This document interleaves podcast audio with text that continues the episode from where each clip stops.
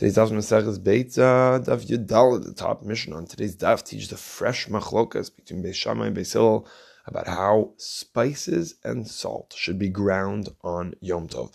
So all the Chachamim, both Beis Shammai and Beis Hillel, in the Mishnah agreed that salt may be ground on Yom Tov, provided that it is done with a shinoi, that it is prepared in an unusual fashion. However, Rav Yehuda B'Shem Shmuel, Rav Yehuda named Shmuel, taught that salt may be ground in the normal fashions. The Gemara says, I don't understand.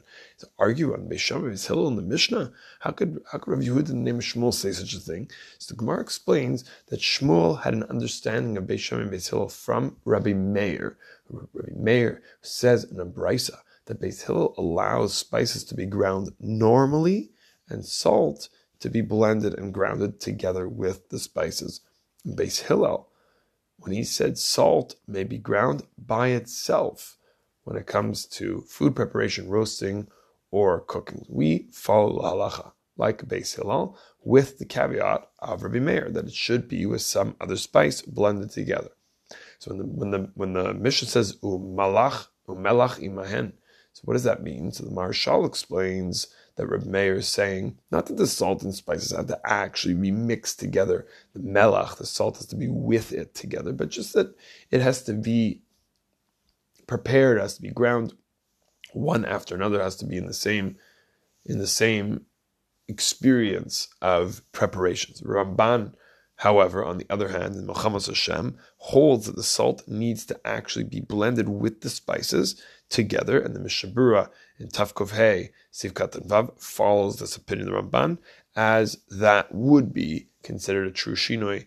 Otherwise, we wouldn't actually be noticing any kind of change, which is the requirement. Another important halacha here is regarding preparation that cannot be done before Yom Tov. It's a principle, Zachas Beitza and Yom Tov, that food preparation should ideally take place before the Yom Tov begins. But if there's something that cannot be prepared before Yom Tov, for example, we would like the food to be fresh in a certain way, then the halacha is that we are permitted to do it on Yom Tov. So the Shulchan Aruch and Tafkuf Dalad Sif Aleph on our Mishnah's halacha paskins that any spice that would lose its flavor if it was ground before Yom Tov is permitted to ground that, to grind up that spice on Yom Tov in the usual way. But salt, which doesn't lose its flavor, would need to be ground up with a shinoi. So let's take nuts, for example, which won't which won't lose their flavor if they are ground on Erev Yom Tov. Grind them. One should grind them, therefore, on a napkin or plate rather than in the usual way in a bowl. The Ramah with the Mishnah Berurah there extends this concept of shinoi the requirement to do it in an unusual way to those spices that don't lose their taste completely. But if it's a spice that would lose its its taste completely, then no change in the grinding would be required. Plug all this in to, let's say, grinding potatoes on Yom Tov. So it's a machlokas of the Shemiras Shabbos Kehilchasah, Shlomo Zalman Auerbach, Perek Zayin, Beis, who permits grinding potatoes with a shinoi, even though they don't lose their taste, while Rav, Rav Gestetner, Chus L'horos Nosson, took the position not to use a grinder at all. So based on this, we come to Pesach, where we want to prepare charosas. Charos is one of the one of the main features of the food that we eat as part of the seder.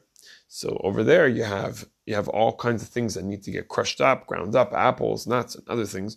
So there, the idea would be that we shouldn't really be preparing that on Pesach unless we utilize some form of shinoi, plugging in these, these points that we made. Again, the institution of Ochel Nefesh, the permission to prepare food, to cook in order other malachot to have for food preparation to enable us to have delicious fresh foods and spices and to enhance our Yom Tov simcha. And this extends to even allow us to exert efforts we wouldn't otherwise take on a Shabbos or Yom Tov in order to infuse our Yom Tov with true joy and celebration.